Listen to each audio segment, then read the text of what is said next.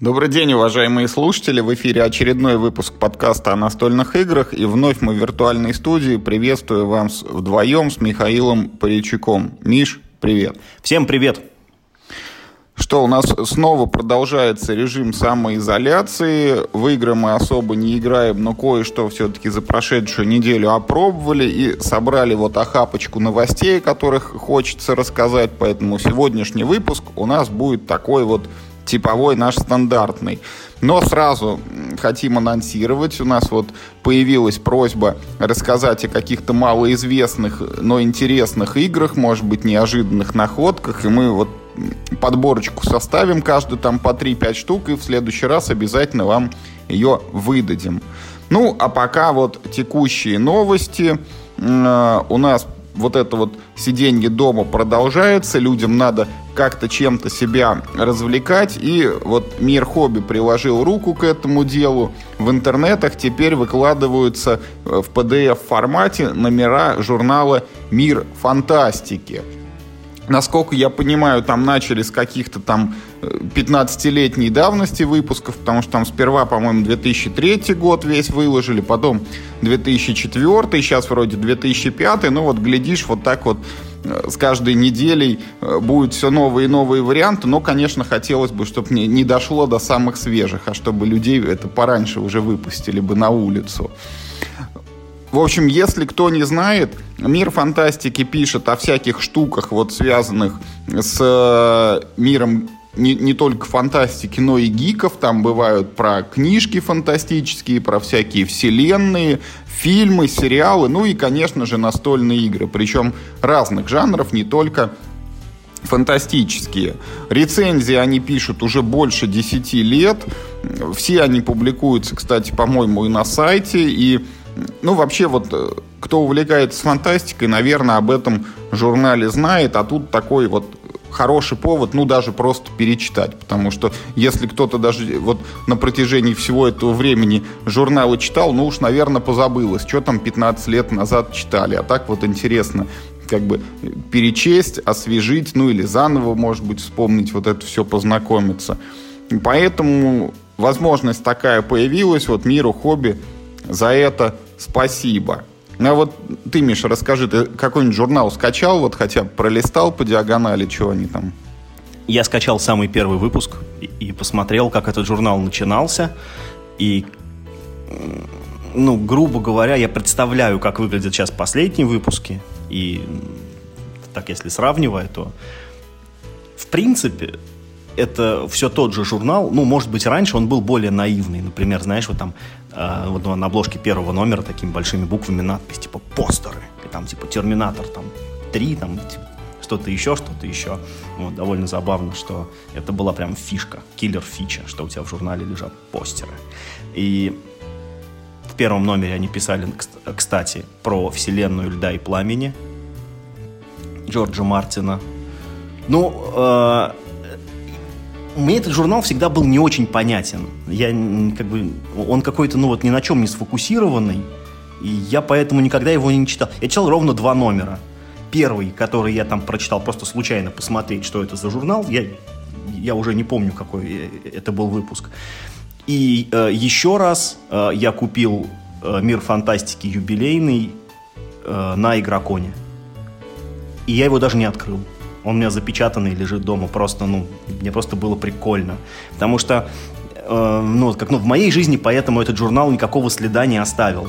Но просто интересно посмотреть, насколько вот эта вот, ну, журнальная культура, она эволюционировала. Сейчас эти журналы выложат, и это очень круто, потому что мало какие журналы вот так аккуратно, сверстанные прям вот так, как они должны быть именно по журнальному, э, есть в сети, причем, ну, вот на сайте редакции, потому что, ну, э, часто есть какие-нибудь фан-сканы, там сообщество да, любителей журнала собирает их, сканирует, выкладывает. Это вот больше этого есть. А чтобы вот прям, ну, сама редакция журнала взяла и выложила, это прям очень круто. Я очень обрадовался, когда это увидел. Хотя мне это как бы, ну, не нужно, но, в принципе, вот само начинание я могу только приветствовать, и так должны вообще-то все делать. Все номера журналов, газеты должны выкладываться в той верстке, в которой они печатались на бумаге. Ну, потому что верстка это, — это половина удовольствия от журнала. Вот очень жаль, что у нас Вадим не участвует в эфире, потому что он, по-моему, читает мир фантастики вот самых это Азов, и, может быть, даже и сейчас продолжает. Вот он мог бы, наверное, рассказать, и как там журнал эволюционировал, и там же пять или шесть главных редакторов. Вот менялось, Николай Пегасов, по-моему, стоял у истоков, потом там были еще какие-то не так хорошо известные нам люди. Ну и вот, наверное, там есть вот условно эпоха Пегасова, там потом эпоха еще кого-то, еще кого-то, и у каждого были там какие-нибудь свои черты. Ну, я не знаю, может, вот Пегасов больше там про драконов любил писать или э, статьи там ставить, а кто-нибудь другой про терминаторов или что-нибудь еще. Вот, но, в общем, читайте, знакомьтесь с историей. Вот видите, там даже и Ильда и Пламени рассказывали, когда еще сериалом и не пахло, да, и были только книжки. Ну, там, типа, в то время, наверное, было книжки две, наверное. В лу... Три, наверное, в лучшем случае, когда вот они э, это написали. Поэтому, э, если вот так судить, да, то журнал был достаточно чуткий вот на такие вещи. Потому что в России, ну, в общем, «Лед и пламя» был никому, в общем, особо не нужен для сериала. Я знаю, что его переводили на русский язык, и мне многие возразят, что да вы что, это была там известная вселенная. Нет, нет, пацаны, известная вселенная, в, даже Warhammer в России более, более известная вселенная. Менее известен, мне кажется, в России, чем «Лед и пламень» был только Battletech, пока вот его ну, вот недавно не переизобрели в России, так скажем. А до этого, мне кажется, никто... Известная вселенная — это «Властелин колец». «Лед и пламень» — это была дико маргинальная штука до тех пор, пока сериал не сняли. А уже тогда была ретроспектива. Вот как, какое издание возродили. Так, ну идем дальше тогда, Миш. Вот э, появилась новость тоже от мира хобби. Касается колонизаторов, или как теперь правильно говорить, катан. Ну, это да, э, эта новость не больно интересная для обсуждения, но ее нужно отметить. Осенью выходит юбилейное издание «Катан». Это будет коробка, в которой лежит сразу база и первый доп, который называется «Мореходы». Комплект для четырех игроков.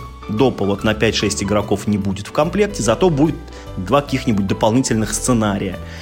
Доп, который называется «Мореходы», он долгое время считался прям must-have, потому что в базе очень слабая роль вот этих овец, которых ты там типа очень много можешь копить, а толку от них практически никакого нету. А доп-мореходы, э, ну вот как раз вводит такую расходную статью, нужно типа шить паруса для своих кораблей, туда нужны овцы. Поэтому, ну и плюс он сильно расширяет карту, она становится просто ну, геометрически больше. И э, доп. мореходы предлагает играть не в, ну вот не просто в остров, а в архипелаг. Там такая ну, в луже плавают несколько островов, как правило, а не один большой. А, пока неизвестна ни цена, ни как бы качество изготовления. Там Мерхобби вяло отвечает в комментариях, но я так понимаю, что они еще и сами, может быть, до конца точно не знают, как это будет точно выглядеть. Пока похоже на то, что он ничем не будет отличаться от того, что продается сейчас, именно по качеству исполнения. Будет вот ровно то же самое. Поэтому, если у вас есть э, база и первый доп, то вам он, конечно, не нужен.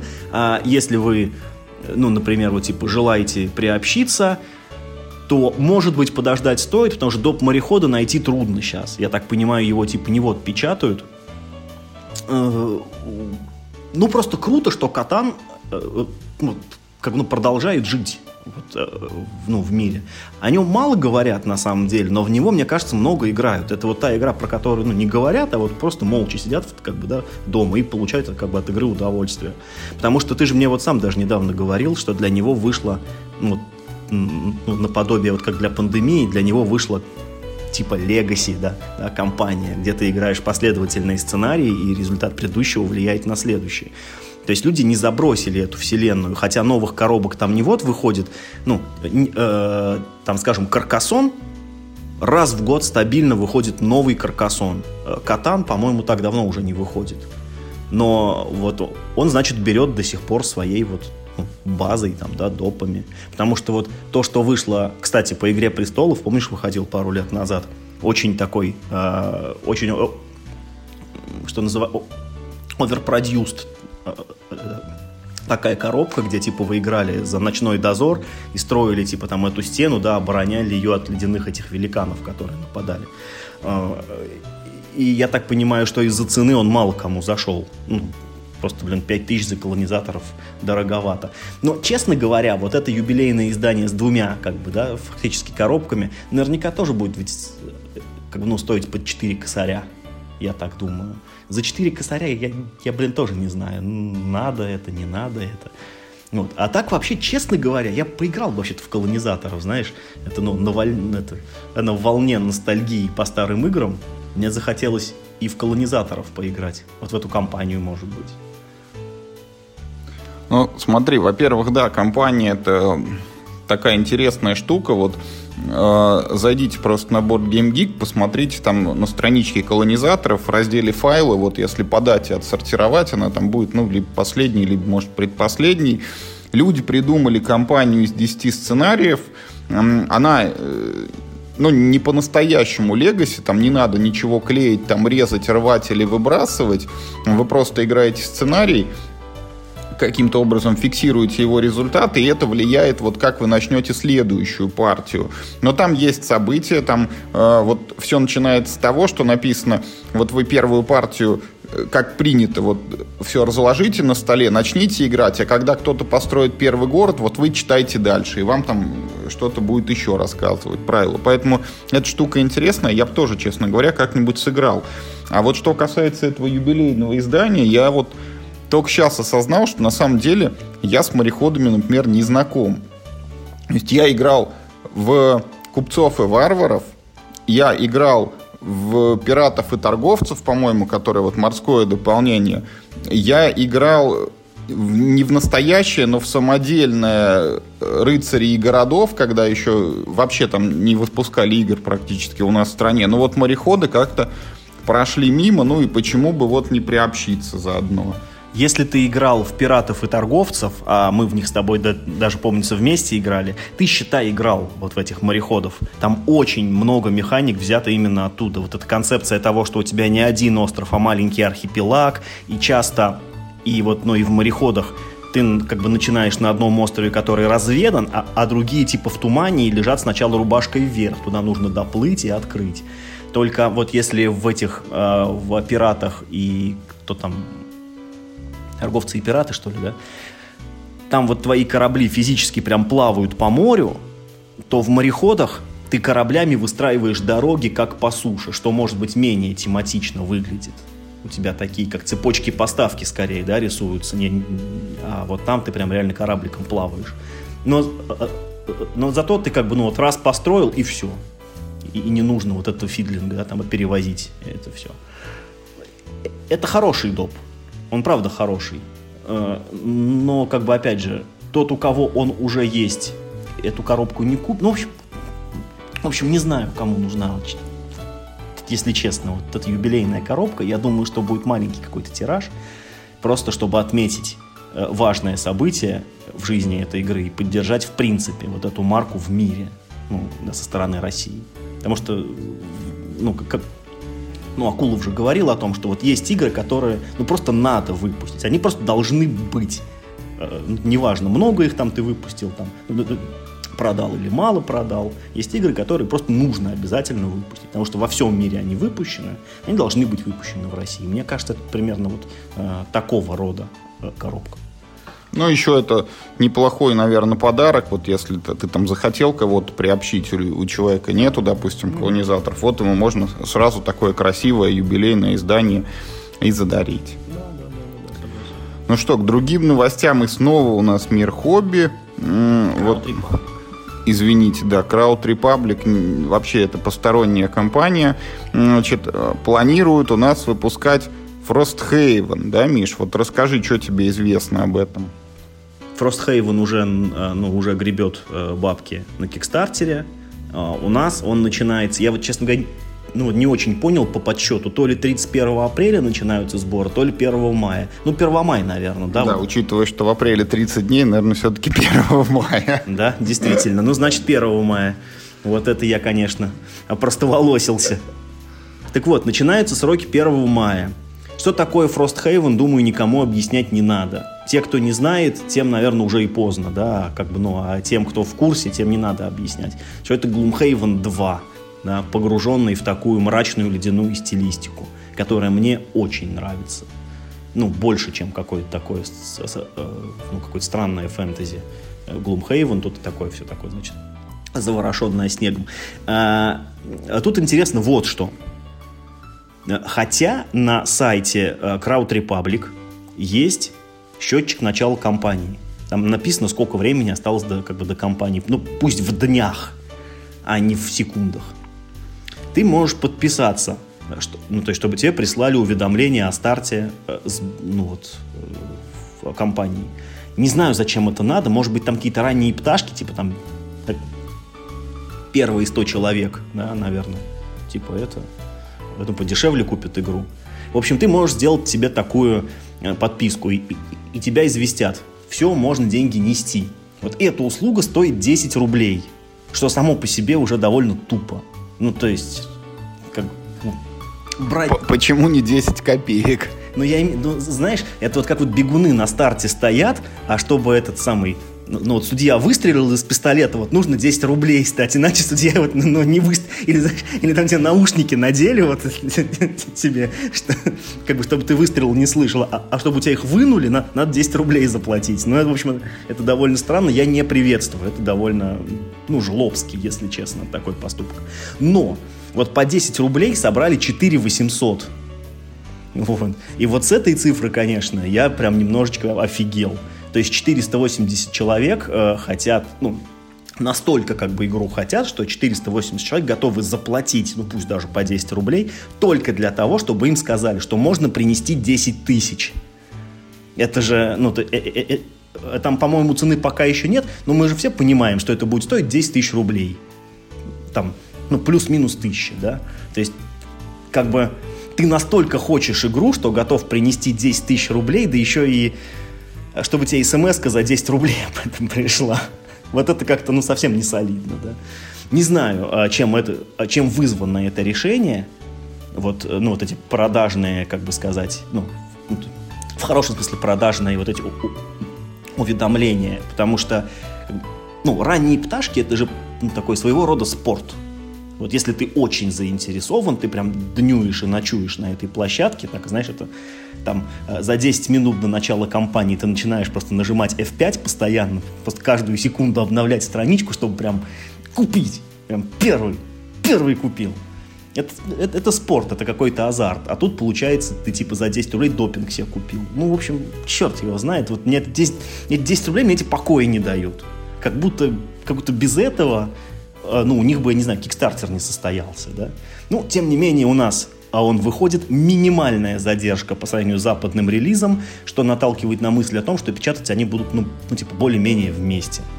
Э, хотя, естественно, карточки ну, будут там каким-то отдельным тиражом, да, но, может быть, на той же фабрике, там, там же все, там все это будут собирать вместе, чтобы, чтобы как-то оптимизировать эти логистические процессы. Потому что, по-моему, Frosthaven, он, ой, господи, Gloomhaven у нас вышел, ну, что-то типа через год, по-моему, да, после того, как он вышел в Америке. А это а это через месяц. То есть э, я так думаю, что третья игра будет через день выходить, или может быть через час. Вот это будет круто. Вот. Ну, как бы круто, что эта игра выходит, э, здорово, что, что Gloomhaven, что у людей, а, а, опять же, есть деньги, есть время, да, чтобы вот по 120 часов играть в настольную игру за 10 тысяч рублей. Я очень рад, правда. Э, круто, что вторая часть востребована. Я так понимаю, что, что в нее можно принципе, и тем, кто в первую не играл, можно сразу со второй начинать. Там как бы ну, такая лояльная компания. Не нужно иметь героев из первой части, чтобы во вторую их перенести. Круто. Но классная игра, но долго и дорого. Вот это, это мое отношение к Gloomhaven и как бы, ну, к Frosthaven тоже. Я, я, в принципе, наверное, сейчас мог бы запрыгнуть на этот паровоз, но этот паровоз для богатых, успешных людей – Э, да, то есть у которых куча денег и куча времени при этом. Я к таким не отношусь, поэтому он опять уедет без меня.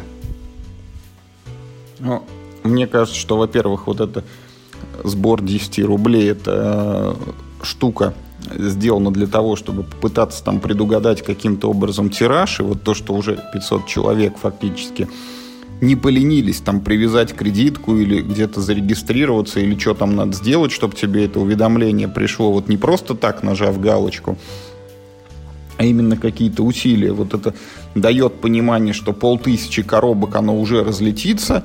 В абсолютных цифрах это если по 10 тысяч рублей, надо понимать, это 5 миллионов рублей уже как бы это будет стоить предзаказ.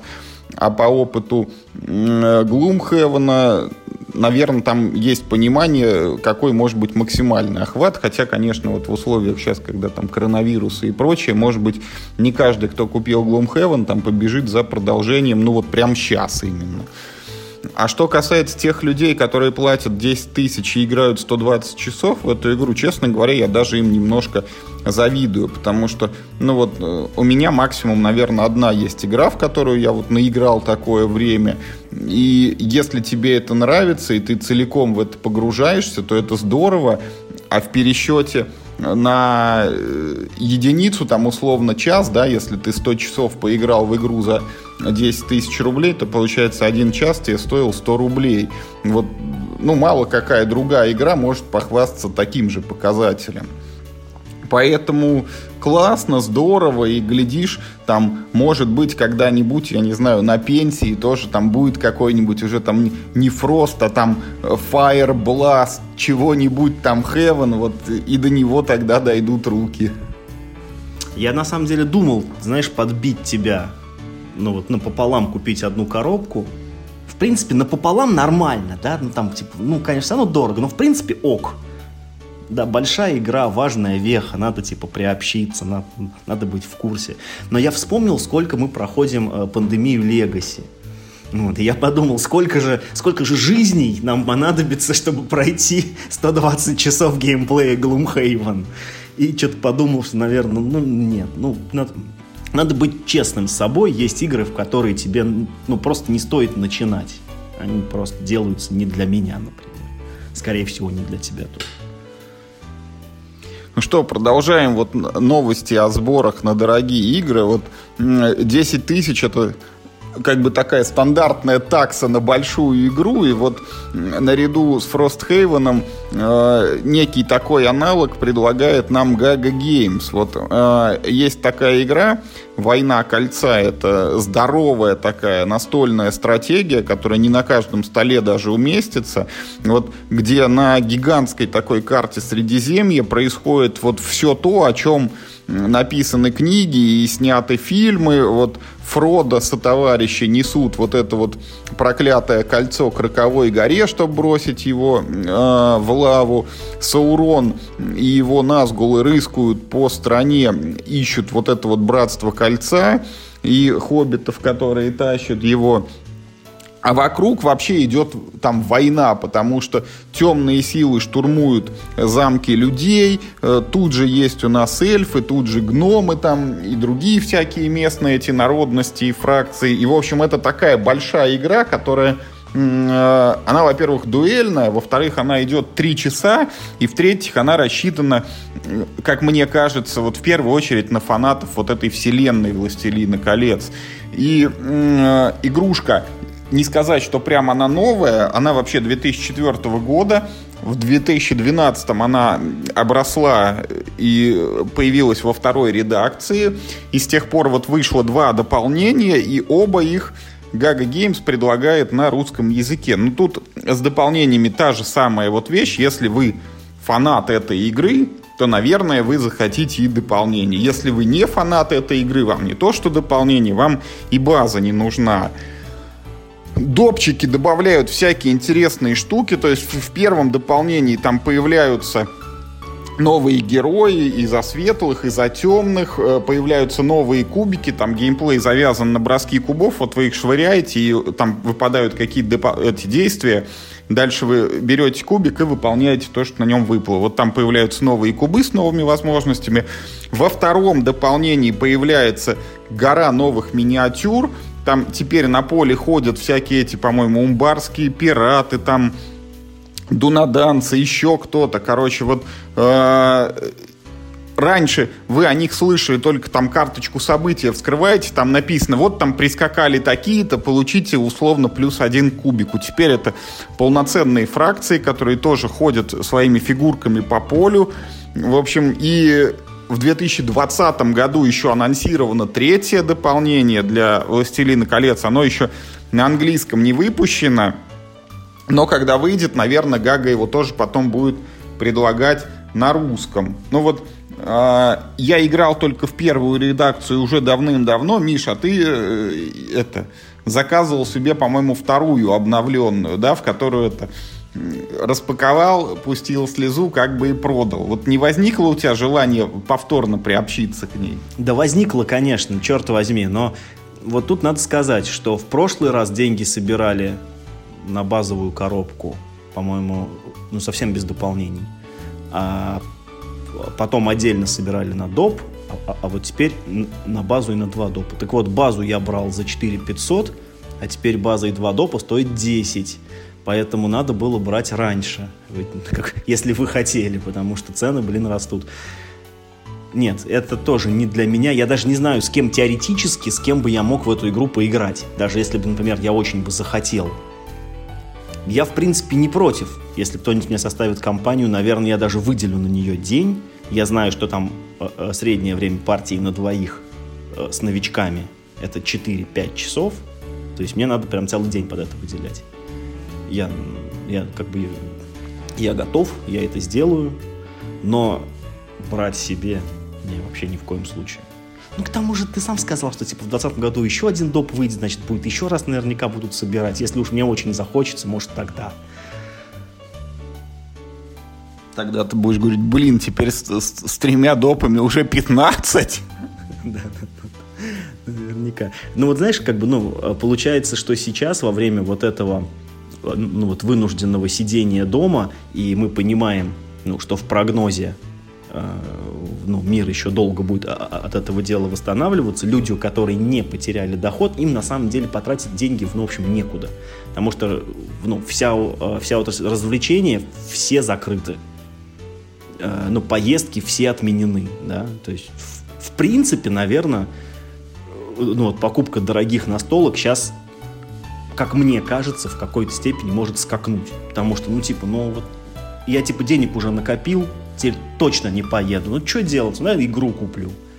В принципе, это, знаешь, это вот может быть тот случай, когда, ну, кому-то будет хорошо.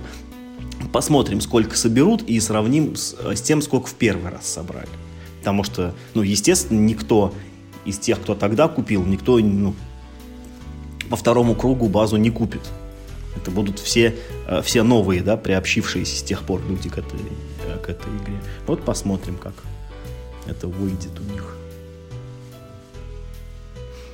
Следующая новость. Выходит новинка у Эврикуса. Миш, вот я мало с ней знаком. Расскажи, вот что это за игра такая и что там будет нового? Это новинка не новинка. А, то, что выходит у Эврикуса, называется Opal то есть, ну, типа, опал, я так понимаю, по-русски это переводится. А, и это на самом деле перерождение игры «Сердце дракона», которая сто лет назад выпускал Мир Хобби. Это дуэльная игра строго, ну, ну, можно сказать, что на взятке. Там у каждого игрока своя колода, абсолютно, абсолютно идентичная. Ее можно было бы назвать как ну, простую карточную, только там у карт нет, ну вот как бы циферки и масти, а каждая карта, ну как бы сказать, ну, как будто в колоде у тебя только валеты, там дамы, короли, вот, вот, вот, так. Все карты — это просто картинки, да. А, очень интересная а, была по-своему игра, где нужно было нетривиальным образом а, брать взятки, а, ну, на двоих эту механику сделать не так просто. А, а, она как бы, ну, не так интересно работает. А в этой игре она работает прям очень круто. Есть поле, и вот ты свои, там, если очень сильно упрощать, то вот есть отдельная, значит, локация, куда ты играешь королей, отдельная локация, куда дам, отдельная даться, э, локация, куда валетов ты играешь.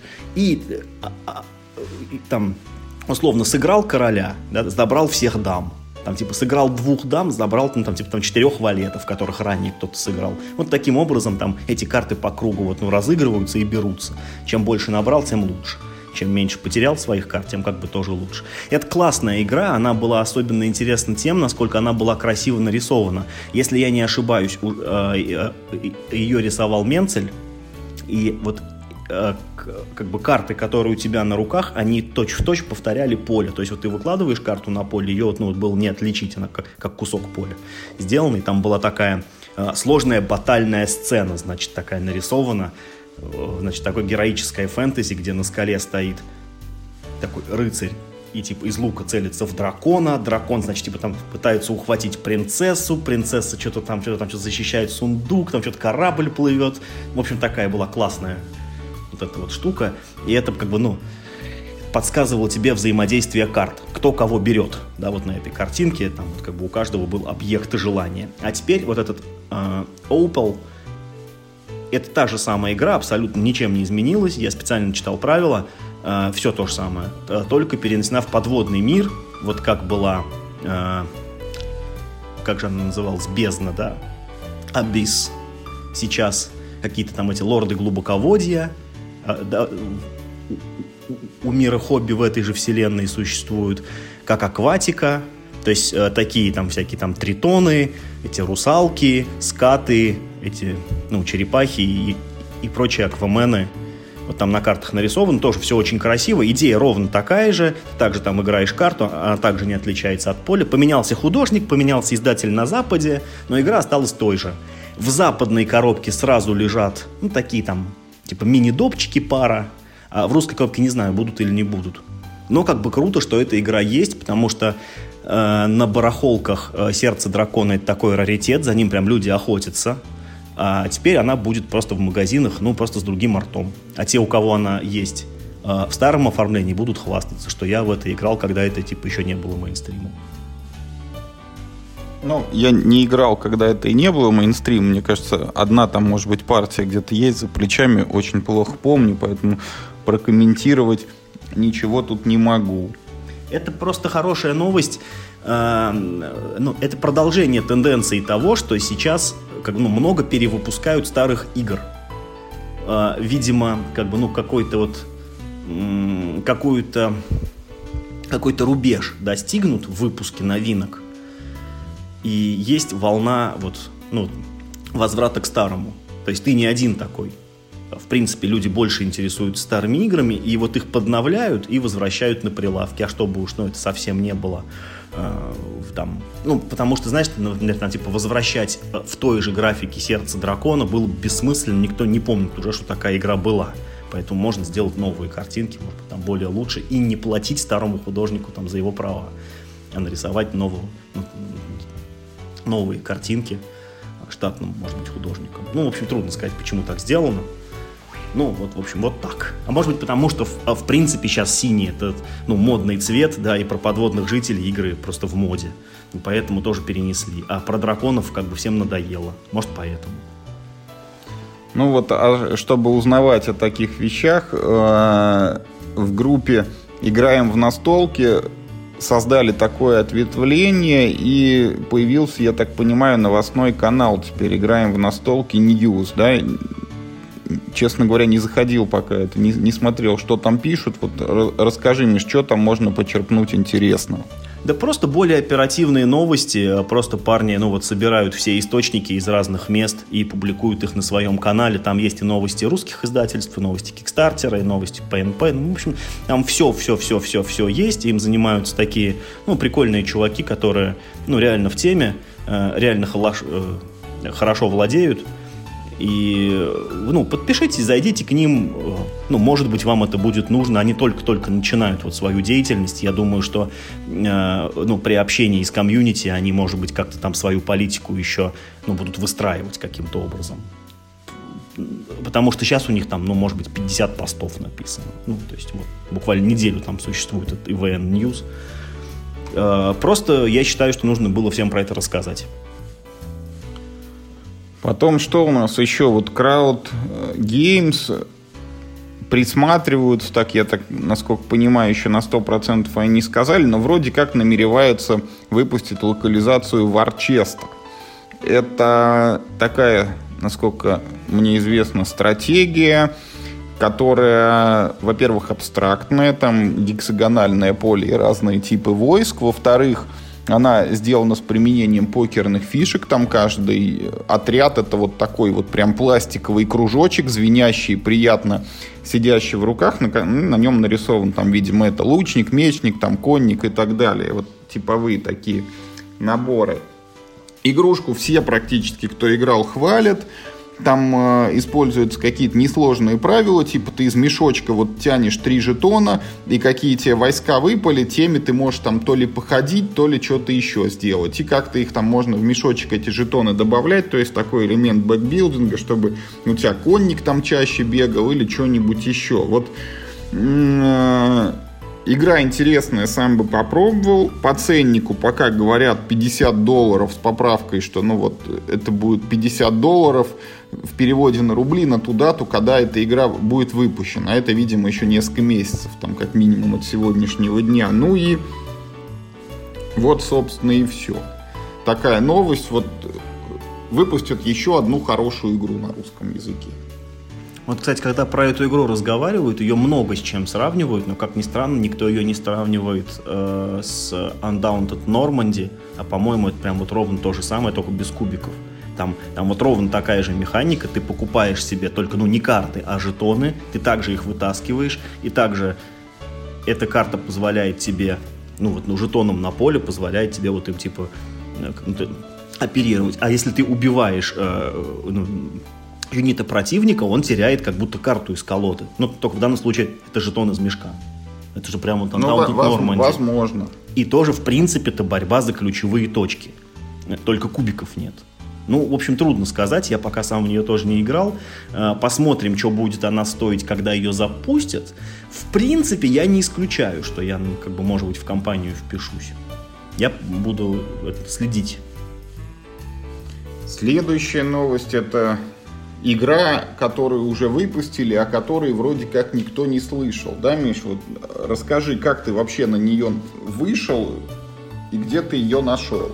Да, это, короче, новая рубрика «Релиз без палева» называется. Я нашел, я даже, честно говоря, сам уже не помню как. Может быть, листал просто сайт Мира Хобби, и что-то раз наткнулся, какой-то, ну, какая-то картинка, э, какая-то новая, да, вроде незнакомая. Думаю, что это такое, надо посмотреть. А оказывается, Недавно э, в продажу поступила игра от мира хобби, называется «Бином». И если вы про нее слышали, то вы очень э, ну, лояльный э, как бы, ну, любитель игр от мира хобби. Видимо, читаете все их новости, там, все их пресс-релизы, потому что даже я не слышал. Значит, значит э, скачал правила и, значит, что мы здесь видим? Создатели игры, автор игры Тимофей Бокарев – развитие игры. Константин Селезнев, Петр Виби. То есть, ну там дальше редактор Петр, Петр Тюленев, дизайнер, иллюстратор. Эти имена мне, честно говоря, ни о чем не говорят, дизайнера, иллюстратора. А ну, все авторы, прям вот, что называется, э, плоть от плоти, да, отечественной э, настольной игровой индустрии, все авторы. И совершенно беспалевный релиз. А игра уже на прилавках стоит. Ни новостей о том, что там ее делают, ни там новостей о том, что вот-вот поступит новый, этот самый новый там типа шедевр, отечественная игра. Хотя, по-моему, игра, ну, как минимум, не безинтересная. Там довольно такой, ну, забавный игровой процесс. Э, она играется чуть-чуть похоже на лото. Вот, ну, вернее, как? Как по мне, так совсем не похоже. Но, но почему-то, ну, вот авторы ее ну, в правилах упорно сравнивают с лото, в котором у тебя есть контроль да, вот, типа над выпадающими бочонками. Э, суть в том, что в начале игры из 20 э, цифр вы все собираете 10 э, двузначных чисел. А дальше начинается, собственно, игра. Э, то есть открывается какое-нибудь правило, например, там типа первая э, цифра в числе больше, чем вторая цифра в числе. И каждый игрок имеет право, ну вот одну из своих десяти вот этих вот э, чисел, которые он получил, имеет право поставить на кон и попытаться это правило выиграть. Если у него будет самая старшая карта, ой, вернее, самое старшее число, да, которое, которое было поставлено, он получает очки. А, и а те игроки, у которых числа поставленные были абсолютно одинаковые, они из раунда выбивают, а числа у них типа уничтожаются. Вот. То есть довольно простая, интересная игра. И с моей точки зрения, это был тот продукт, который можно было бы просто ну, идеальным образом выложить, ну, ну вот как вот сейчас все делают, э, выложить ее в, ну, в бесплатный доступ. А потому что практически все, что тебе нужно, это 10-гранный кубик и лист бумаги.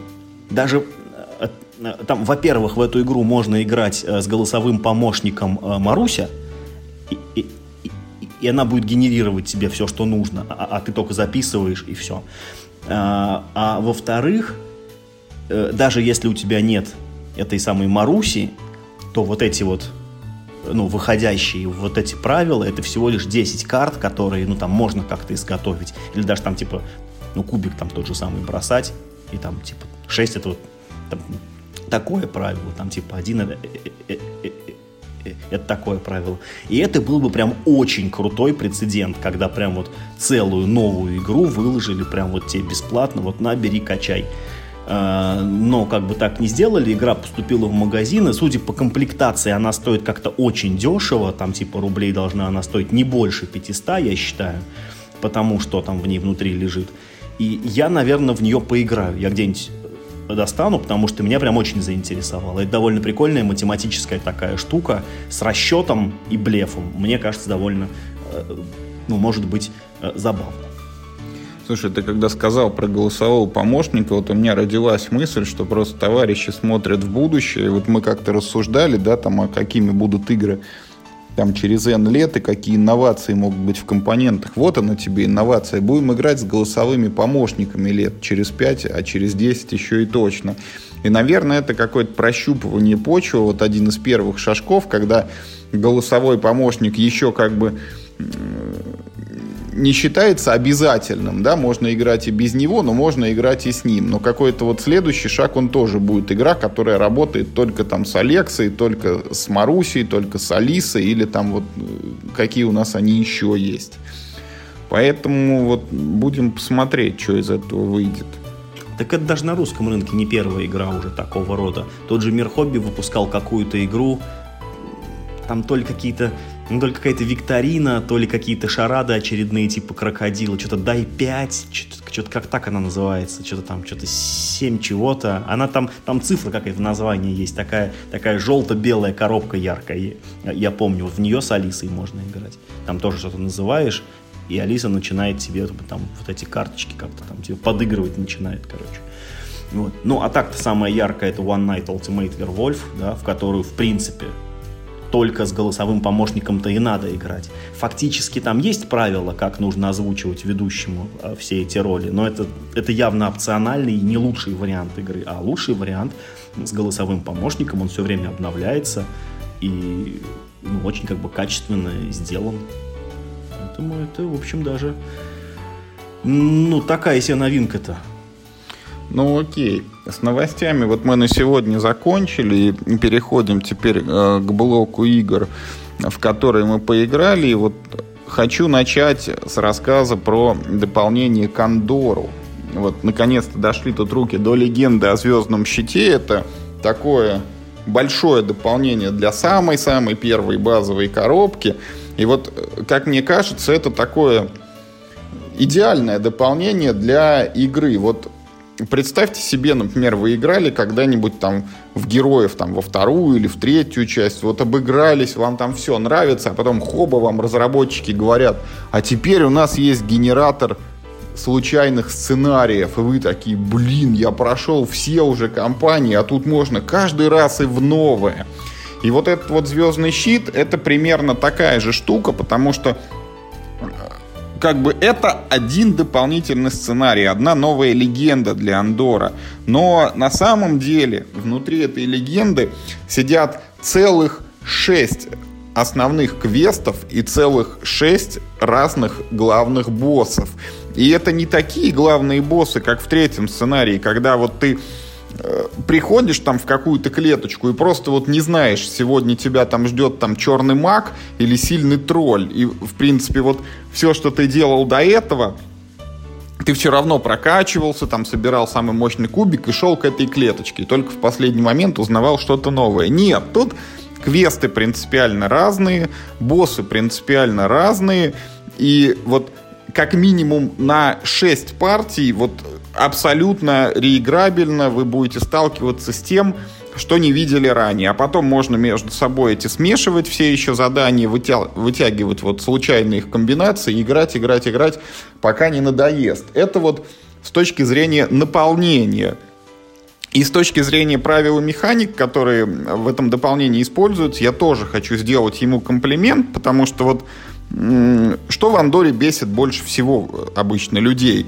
Вот эта вот э, фишка рассказчика, которая бежит по счетчику, э, у тебя все время нет времени, монстры прут в замок, ты вынужден их как-то убивать, а когда ты их убиваешь, у тебя эта фишка движется дополнительно, твое и так небольшое количество времени еще сокращается, и, короче, вот многих это от игры отвращает. Так вот, в «Звездном щите» как раз э, игрокам предоставляются инструменты, которые позволяют вот бороться с этим элементом. Во-первых, там появился новый вид монстров. Это э, волки, которые присутствуют в каждом сценарии. Они тоже бегут в замок, как и обычные монстры. Но если вы их убиваете, фишка рассказчика не двигается.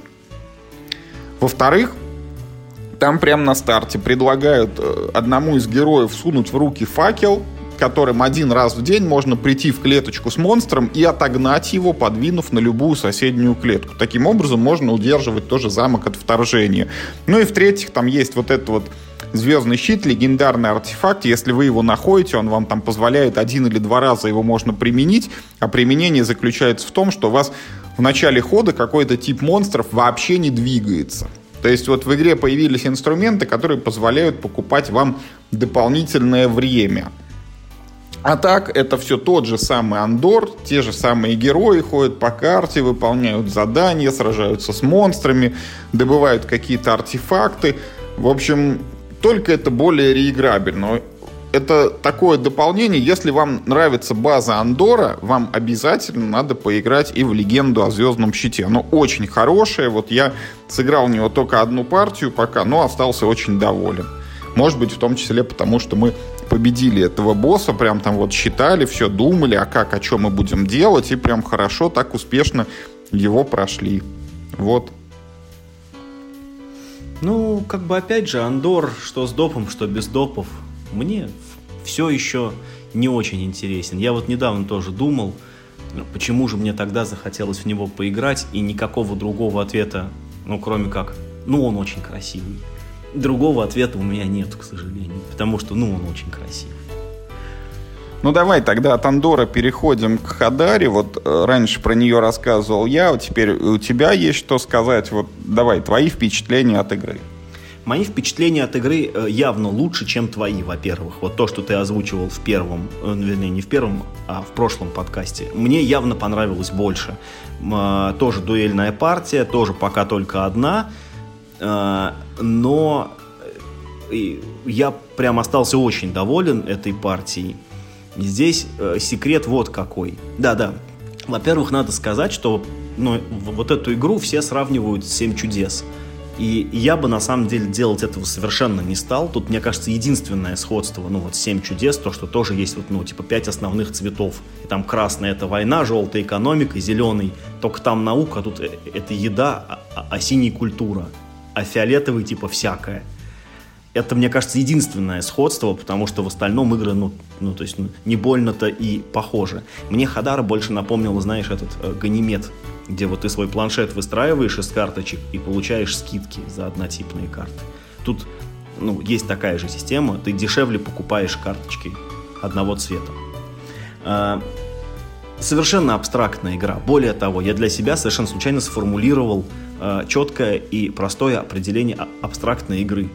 Вот если в буклете правил не написана предыстория, значит игра абстрактная. Значит даже авторы не потрудились написать ни, никакую предысторию, и ты, значит, тоже не должен заморачиваться. Тут предыстории, по-моему, нету. И это, э, это значит, что игра официально абстрактная. Вот, ну, вот дальше будем про Талуву говорить, там такая же история. В правилах предыстории нет, значит, игра официально абстрактная.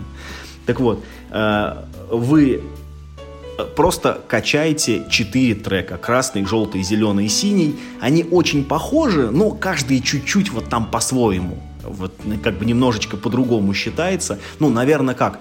Зеленый э, другой, он не приносит очки, но э, если не качаешь зеленый трек, нельзя качать да, эти три остальных. Ну и желтый, в принципе, наверное, примерно тоже так. Это совершенно такая игра по первому впечатлению э, пасьянсная. Да, теоретически надо бы следить, что там взяли другие игроки, что они скинули в отбой, в каком порядке лежат карты в отбое, стоит ли брать эту карту или под ней лежит карта получше. На деле этим не очень хочется заниматься, хочется играть на себя. Вот хочется в свой ход сделать максимум возможностей. А ресурсов в этой игре катастрофически не хватает. А, вот об этом мало кто пишет, но игра ужасно кризисная. За каждую карту, э, вернее, за ее постройку, нужно заплатить денег. Так вот, денег дают ну просто копье. А, а карты все хорошие. То есть ты как в Seven Wonders можешь скидывать карты за деньги, но это очень дешевый и невыгодный курс. В Seven Wonders вот ты типа скинул карту, получил 3 рубля. Нет, ну 3 рубля это нормально в Seven Wonders. Ты можешь 3 ресурса купить, если у тебя случайно хотя бы построен какой-нибудь там этот, ну, торговый пост. Да, ты можешь 3 ресурса купить, это, это прям очень много. Тут ты за 3 рубля можешь сделать, блин, ну примерно ничего. Но если тебе повезет, ты самую слабую карту в первую эпоху, может быть, построишь за 3 рубля. Вот, вот как-то так, наверное. Потому что ну, все остальные карты стоят э, дороже и ты прям скрежещешь зубами каждый раз, когда прям... Почему ты взял эту хорошую карточку, типа, и сжег ее за деньги, ведь я мог ее купить и там, да, добавить себе на планшет. Ну, не знаю, не знаю. Мне Хадара очень понравилась. Э, и вот что я точно должен ну, про эту игру сказать, это невероятная качественная локализация. Вот э, есть часто претензии к локализациям, и, ну, честно говоря, даже когда, ну, вот мы хвалим некоторые локализации, я так часто иногда делаю, на самом деле, ну, ну чуть-чуть завышаешь балл, что это, типа, лучше, это, типа, сильно лучше, чем было, да, ну, там, типа, ну, э, большой шаг вперед сделан, но Хадара, я вам говорю, это прям западная игра в коробке лежит. Это настолько как бы клево сделанная игра, там очень толстые картонки, очень качественные жетоны, там планшеты, карты все сделано просто на 5 с плюсом, серьезно. И печать, и картон, и даже, ну пусть нет, как, э, как в Доминион такого вот, ну вот этой такой картотеки, но даже инлей все равно там есть. Ну такой, пусть, пусть правда простой, но есть. Поэтому свои вот эти там 2200, по-моему, она стоит. Однозначно игра стоит, в ней нормально, много контента, он очень качественный. И мне игра понравилась. Я хочу в нее еще поиграть, чтобы более взвешенную какую-то дать оценку, потому что сейчас она очень эмоциональная, у меня нет каких-то рациональных аргументов за или против. Мне понравилось копаться в своем огороде и дико скрежетать зубами от этого. Вот могу сказать, у меня тоже уже впечатления чуть-чуть поменялись, потому что больше одной партии абсолютно согласен, что э, не надо сравнивать здесь с Seven Wonders. Это вообще другая игра. Это действительно прокачка своих вот этих треков. И подкупает она меня вот в том числе своей этой кризисностью и вот этим приемом, что вот все время тебе надо там догнать там следующее какое-то значение, вот ты сейчас на 15, надо сделать 20, потом надо сделать 25, это вот такой прием, как во многих очень хороших играх он прослеживается, как в цивилизации тебе все время хочется еще один ход сделать, в Need for Speed еще одну гонку отыграть, и вот здесь вот все время тебе хочется достичь следующего порогового значения. Игрушка хороша еще тем, что играется супер быстро, по крайней мере на двоих, вот ну такое ощущение, что в 20 минут мы уже укладываемся, если быстренько все разложить, там потом быстро почитать очки. И вот у меня уже 5 партий наиграно, по-моему, э, в картоне. Еще два или три раза я сыграл в онлайне в нее на сайте немецкого издательства Hans Glück. И пока все еще интересно, хочется еще и хочется сыграть большой компании. Не знаю, когда такая возможность появится. В общем, Хадары нормальная такая игра, прям присмотритесь. И вот следующая у нас позиция, э, игра немножко с таким рифмующимся названием Талува. Она не новинка, ей уже лет, наверное, 5, а то и больше, потому что выходила она достаточно давно. Первый принт в седьмом году, в 2007. А, ну, ну вот, тем более, даже 12.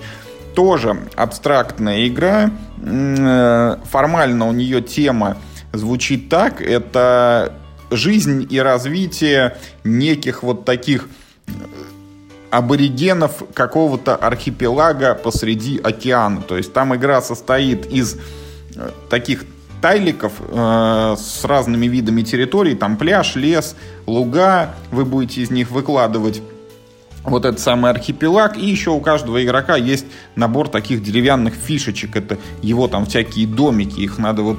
Э, ход игры заключается в том, что вы берете новый тайл, кладете его на стол и потом выставляете еще там свои вот эти домики на поле. Игра очень Э, такая здоровская, в ней нужно как можно быстрее выставить свои фишки на поле, причем не все, а там у вас три вида фишек есть, вот надо избавиться от любых двух. Все они там ставятся по своим правилам, и э, фишка игры в том, что э, она такая геометрическая. Вот вы когда кладете новый тайл, иногда можно сделать второй этаж, а иногда даже третий, может быть четвертый. И причем, выкладывая новый этаж, вы еще иногда и уничтожаете ранее выставленные фишки, как свои, так и чужие. И вот тут вот появляется такая интересная вот комбинаторика с просчитываемостью и с взаимодействием игроков, потому что вы можете там взрывать чужие домики, там иногда где-то к ним подселяться, мешать другому игроку развиваться. В общем, я э, знаком с ней лет пять уже и слышал э, и рассказывал о ней только хорошее. Это такая очень здоровская абстракция, которая, вот, во-первых, очень нравится мне лично, а во-вторых, она просто красиво смотрится всегда на столе, когда вот эти вот такие островки, домики на них цветные, они еще такие красивые, все резные, деревянные. В общем, если кто-то не играл, рекомендую. Игрушка очень хорошая.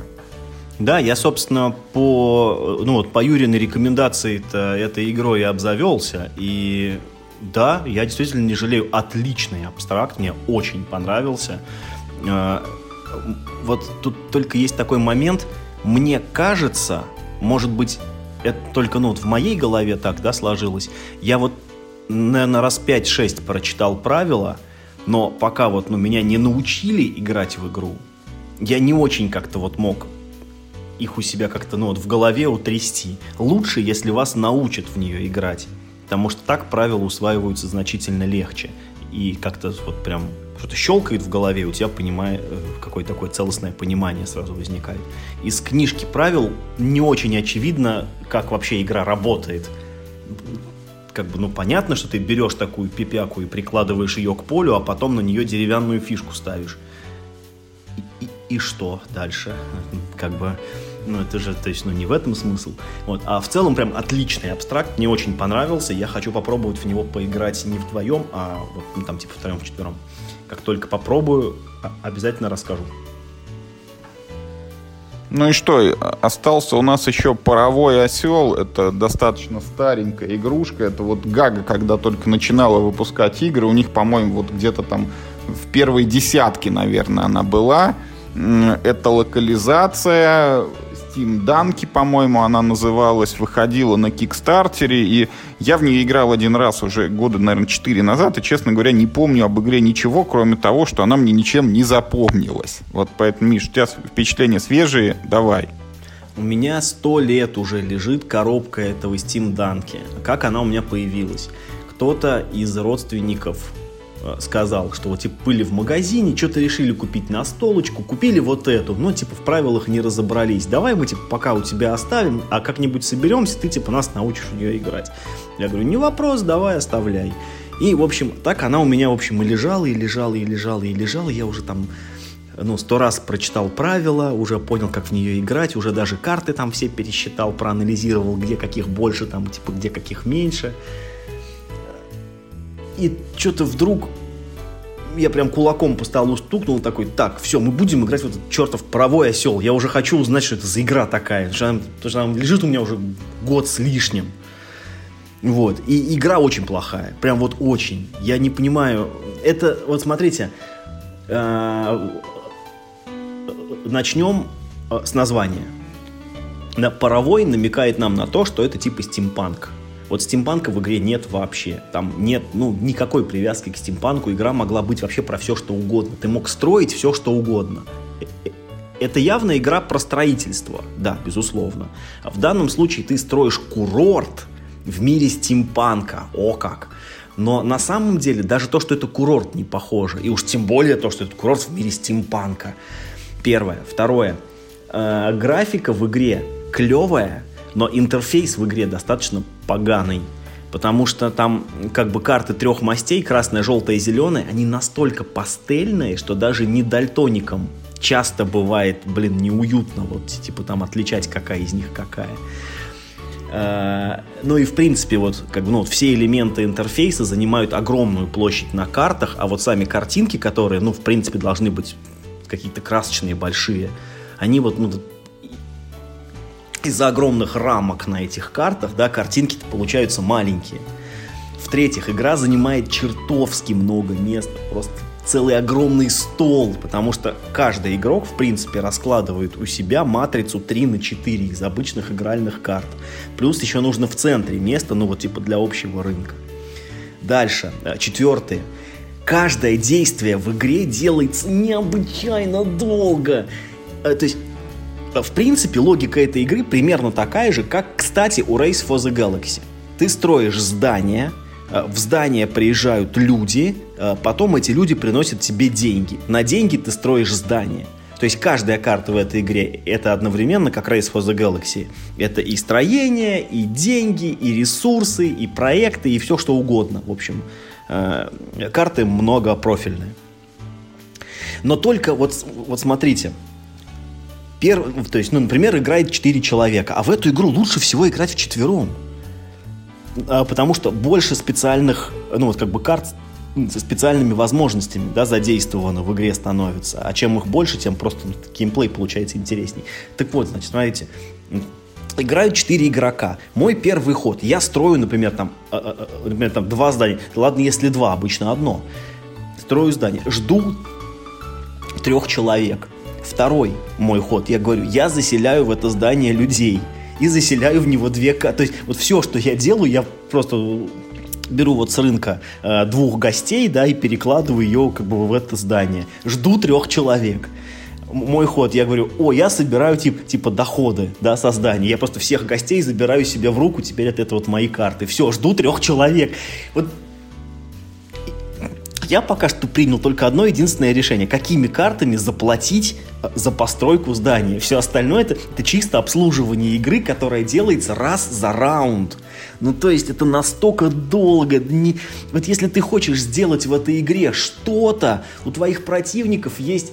Вот, вы как будто шейпингом под водой занимаетесь, вот то, что должно быть таким быстрым, маханиями руками, то это все так медленно преодолевая сопротивление среды, вот вы это все делаете, нет, никуда не торопясь, ужасное ощущение, э, а игра-то, ну, сама по себе, она очень простая, она хочет быть филлером, но из-за того, сколько времени нужно потратить, чтобы совершить в игре самое простейшее действие, заработать там 3 рубля несчастных в этой игре.